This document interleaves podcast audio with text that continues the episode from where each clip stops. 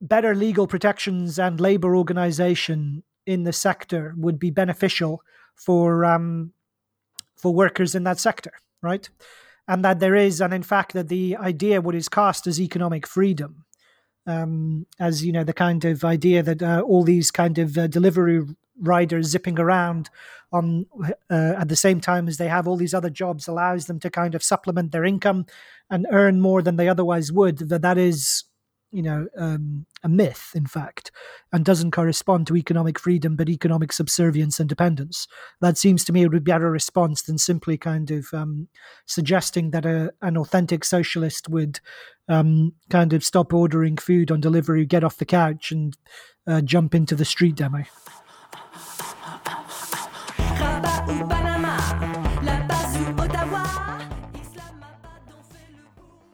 So one of the notable things about the app economy more generally, and specifically the delivery apps, is that they don't work, which is to say, they um, repress wages for delivery drivers. Um, the convenience that they bring, okay, that's up to you to decide um, whether you as a consumer like that. Um, but they do um, wear down restaurants. Um, they they and kind of distort restaurants' own business models, and perhaps most importantly, uh, is that they are not profitable. Um, and it's much like Uber um, and Lyft and companies like that as well, um, where a lot of uh, money has been pumped into them. Uh, revenues increase because people start using them, um, but they nevertheless continue to make losses. And they keep doing that until presumably um, they're sold off in an IPO and the original funders and investors um, get paid, um, and they let, let leave uh, some other suckers holding the bag. Um, and so, you know, just these are these figures aren't the newest ones, but you know, DoorDash lost four hundred and fifty million dollars um, off of nine hundred million dollars in revenue in 2019. Uber Eats lost $460 million um, in the quarter four 2019 revenue out of 734 million uh, in, in revenue. And that's Uber's most profitable division.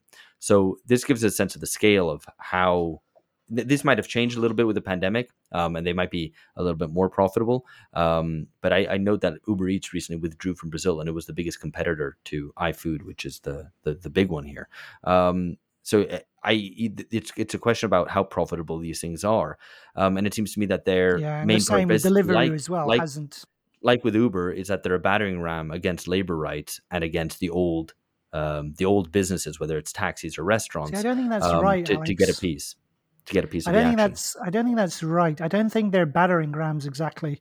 Um, I think so. I think Uber might be an exception in that regard.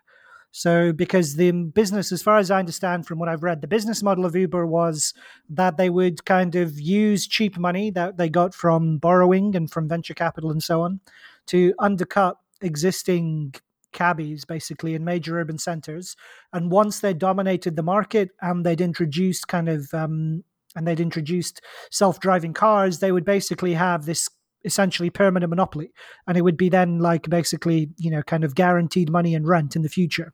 So but that so that was a battering ram to break into the you know the kind of um, local cab markets around major urban cities. That doesn't seem to me to be the case with delivery though right? And i don't know that you know and if it's putting you know if restaurants the restaurant sector is kind of being forced to adapt to this kind of you know what the apps are the effect of the apps that doesn't seem you know i mean i mean it doesn't seem to me like a matter for condemnation or um or celebration one way or the other you know like different segments of the market capitalist market will evolve in different ways. It just you know it is the way it is. It's not as if restaurants are more entitled to um you know kind of being insulated from these kinds of competitive pressures than any other section of a capitalist economy.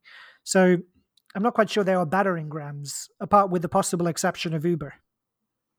Um, I think I probably tend to agree with Alex. If there is any, like, what are the like the the bigger goals of these delivery apps? It seems like there are two. One is destroying restaurants. So the idea being that if you were to destroy all the restaurants and to reduce them to um, kind of non uh, eat in, but just like food producing distribution centers, this would shift a massive um, amount of people's disposable income to um, to delivery apps. I mean, this isn't entirely possible um, because you No, would imagine there's always going to be some model- restaurants, but No, but the model is isn't an based on to change the eliminating restaurants. It's an attempt to change the market, but it's not an attempt to eliminate the sector, which is what Uber was, right?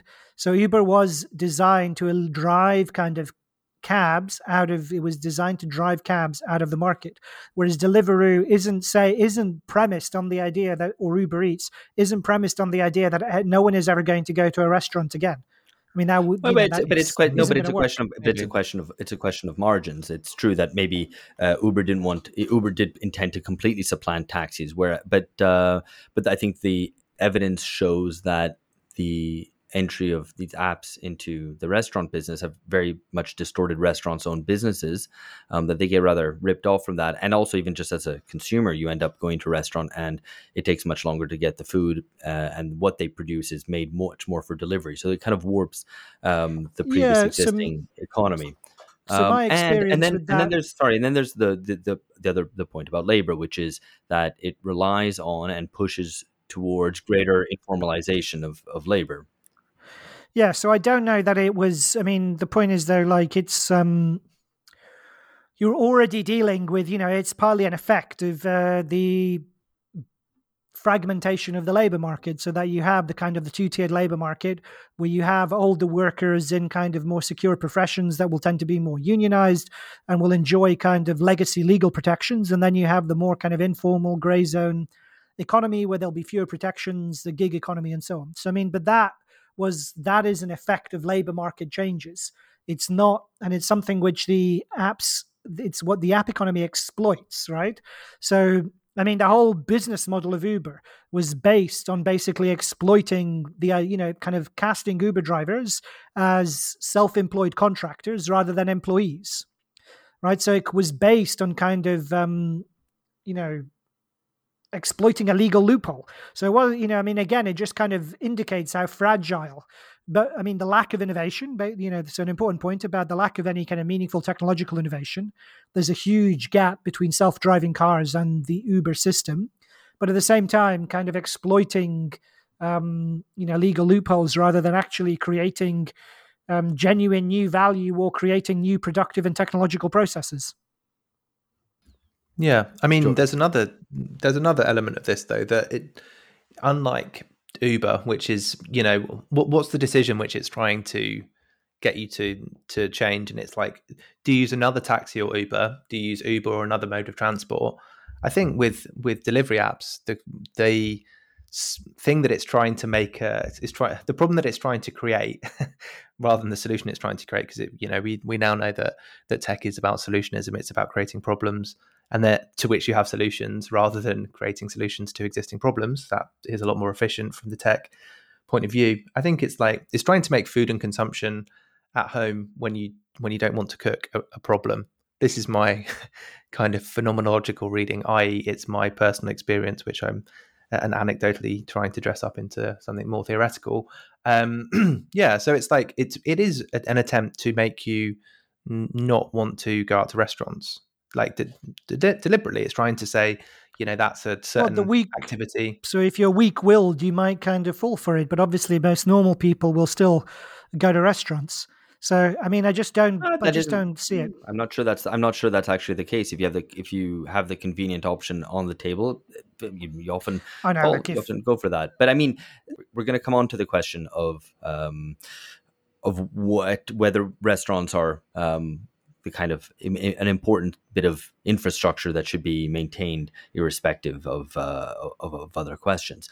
But before we do that, we should continue talking about the about the labor question. Um, but they, but, but right. Well, I mean, you know, like I mean, the again, I mean, they're exploiting. You know, they're exploiting pre-existing things. To that extent, you could say they might be exacerbating. Um, you know, exacerbating problems in the labor market, but really, it's legal changes in the labor market that reflect kind of um, general capitalist sluggishness, which is a decades-long problem, which these you know kind of companies are trying to exploit, and also and also cheap money, right? So low interest rates, they've kind of benefited from the flood, the kind of tidal waves of cheap money over the last um, 30 or 10 years more specifically, but broader, you know, the larger historic period as well. Hey there, you've reached the end of a short excerpt from an episode that's been released only to our patrons. If you'd like to join us and gain access to around two Patreon exclusive episodes a month, please go to patreon.com slash bungacast. We'd love to have you.